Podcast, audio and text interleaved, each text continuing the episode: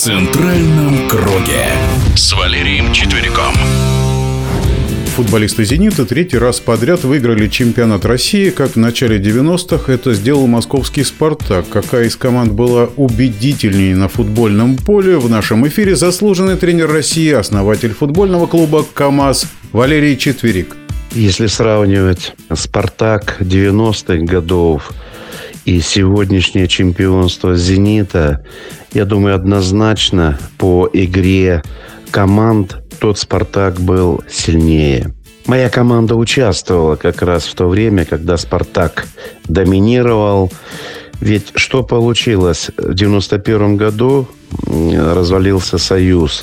Значит, мы не стали играть чемпионат Советского Союза. Стали проводить свой чемпионат России. Много очень хороших ребят пришли с Украины. Да, вот костяк такой, помните? Илюша Цимбалар, Царство ему небесное, Витя Анопка, Юра Никифоров. Да, и другие позже пришли ребята. Да, был свой великолепный состав у «Спартака» и преемственность. Олег Иванович Романцев принял «Спартак» от Константина Ивановича Бескова. Он же бывший капитан команды, зная традиции, зная игру, зная методику подготовки «Спартака». Давайте вспомним 95-й год, Лигу чемпионов, или как она тогда называлась, когда в группе, там сколько, 5 или 6 побед было одержано «Спартаком» что сегодня мы смотрим наши чемпионы России, наш уровень чемпионата России, где «Зенит» одно очко набрал, а все вместе, все команды, которые участвовали в европейских турнирах, по-моему, 3 или 4 очка с помощью Краснодара набрали. Это что за уровень? Ну, что касаемо «Зенита», сегодняшнего чемпионата и в последующем. Да, я еще раз говорю, я поздравляю «Зенит». Но для меня «Зенит», я знаю мнение многих питерских, знаком с Питером.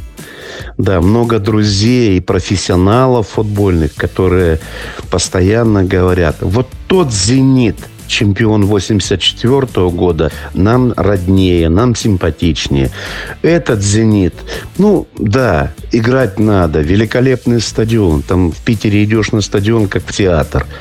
Это хорошо. Но вот весь этот антураж, вот эти вот миллиарды, которые тратятся на то, чтобы обыграть, я извиняюсь, перед командами Уфу, там Тамбов – или еще кого-нибудь, значит, ну, нет. Конечно же, эти средства тратятся, покупаются эти футболисты для того, чтобы играть в Лиге чемпионов.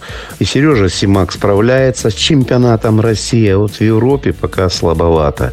Что будет дальше? Я не думаю, что гегемоном на несколько чемпионатов вперед, прогнозируя, будет «Зенит». Нет, и в ЦСКА будут происходить события, и «Локомотив» непонятно вот с этим провальным матчем, и Краснодар заиграет. Посмотрите, как Рубин сегодня играет у Лени Слуцкого. Нет, не думаю. Что касается инфраструктуры. А вот теперь давайте вспомним. Вот тренеры и организаторы. Да, нам приходилось и строить, выстраивать инфраструктуру, потому что Коля Толстых так жестко требовал вот эти требования, которые сегодня пользуются наши клубы. Я хотел бы пожелать вот организаторам, сегодняшним руководителям Российского футбольного союза европейский подход, европейский стандарт к инфраструктуре. Играем мы в Мюнхене. Кубок Интертота УЕФА. Было предложение, изначально был заявлен Олимпийский стадион в Мюнхене. Но нет, болельщики Мюнхен 1860 настояли играть на своем стадионе, который более скромный, уютный, да, играют на тех стадионах команды, которым повезло в регионах, где проводился чемпионат мира за счет бюджета, построили. Почему не реконструировать так, как во Франции, там более скромные стадионы, но играют, лицензируют, допускают.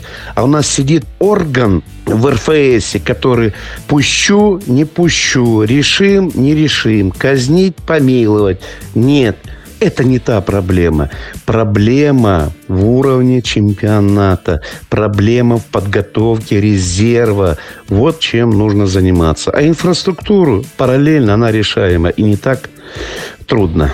В нашем эфире был заслуженный тренер России Валерий Четверик. Кстати, о лицензировании клуба РПЛ проголосовали против включения Оренбурга в премьер-лигу. У оренбуржцев есть проблемы с вместимостью стадиона. Сейчас трибуны рассчитаны лишь на 7,5 тысяч зрителей, в то время как по регламенту они должны вмещать не менее 10 тысяч человек. В центральном круге.